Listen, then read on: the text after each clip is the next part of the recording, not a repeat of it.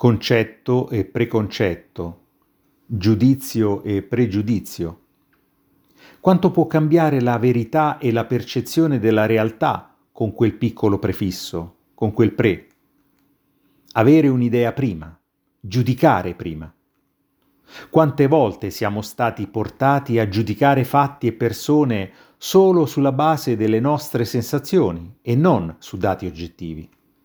E quante volte siamo stati noi stessi oggetto di preconcetti e pregiudizi?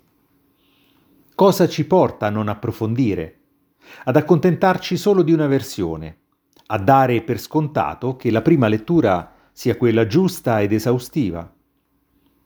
Le informazioni che ci giungono dal mondo e la velocità con cui vengono fornite, spesso e volentieri in versioni contrastanti, ci ha quasi abituati a prendere per buona la prima versione letta o sentita. In aggiunta, le notizie provengono da molteplici fonti, da quelle per così dire tradizionali come tv, radio e carta stampata, ai siti web e social. E se venire in possesso della notizia in tempo reale potrebbe essere un fattore positivo, con la stessa rapidità essa perde importanza, è già vecchia dopo pochi minuti, pare non meriti verifiche o approfondimenti. Buona la prima, come si dice in gergo cinematografico, e nella nostra mente si è già formata un'idea, un giudizio sulla base di una notizia che potrebbe essere senz'altro una fake news, una bufala.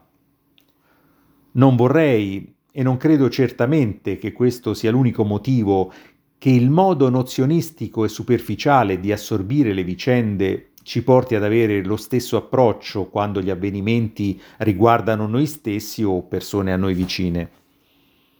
Essere o fare oggetto di preconcetti o pregiudizi può fare danni enormi, come accennavo prima.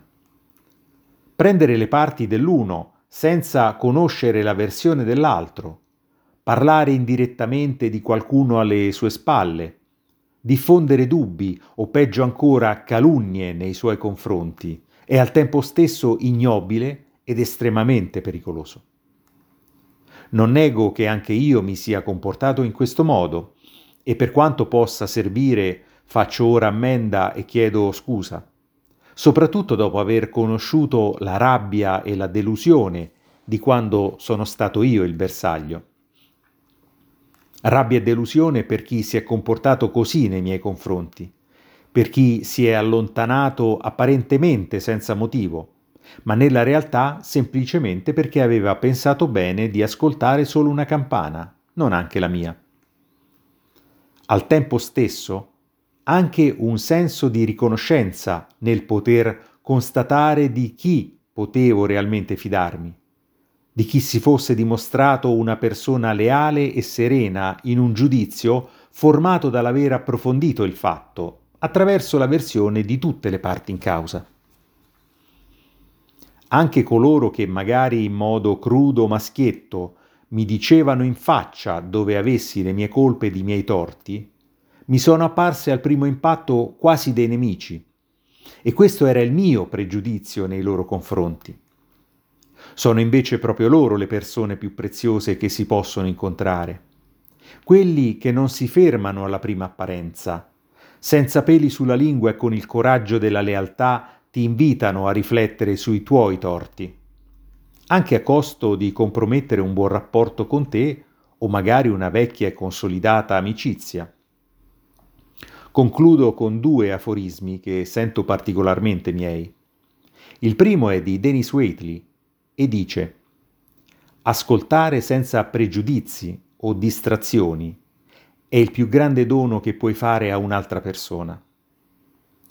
Il secondo è anonimo, quindi anche mio. È naturale sviluppare pregiudizi, è nobile elevarsi al di sopra di loro.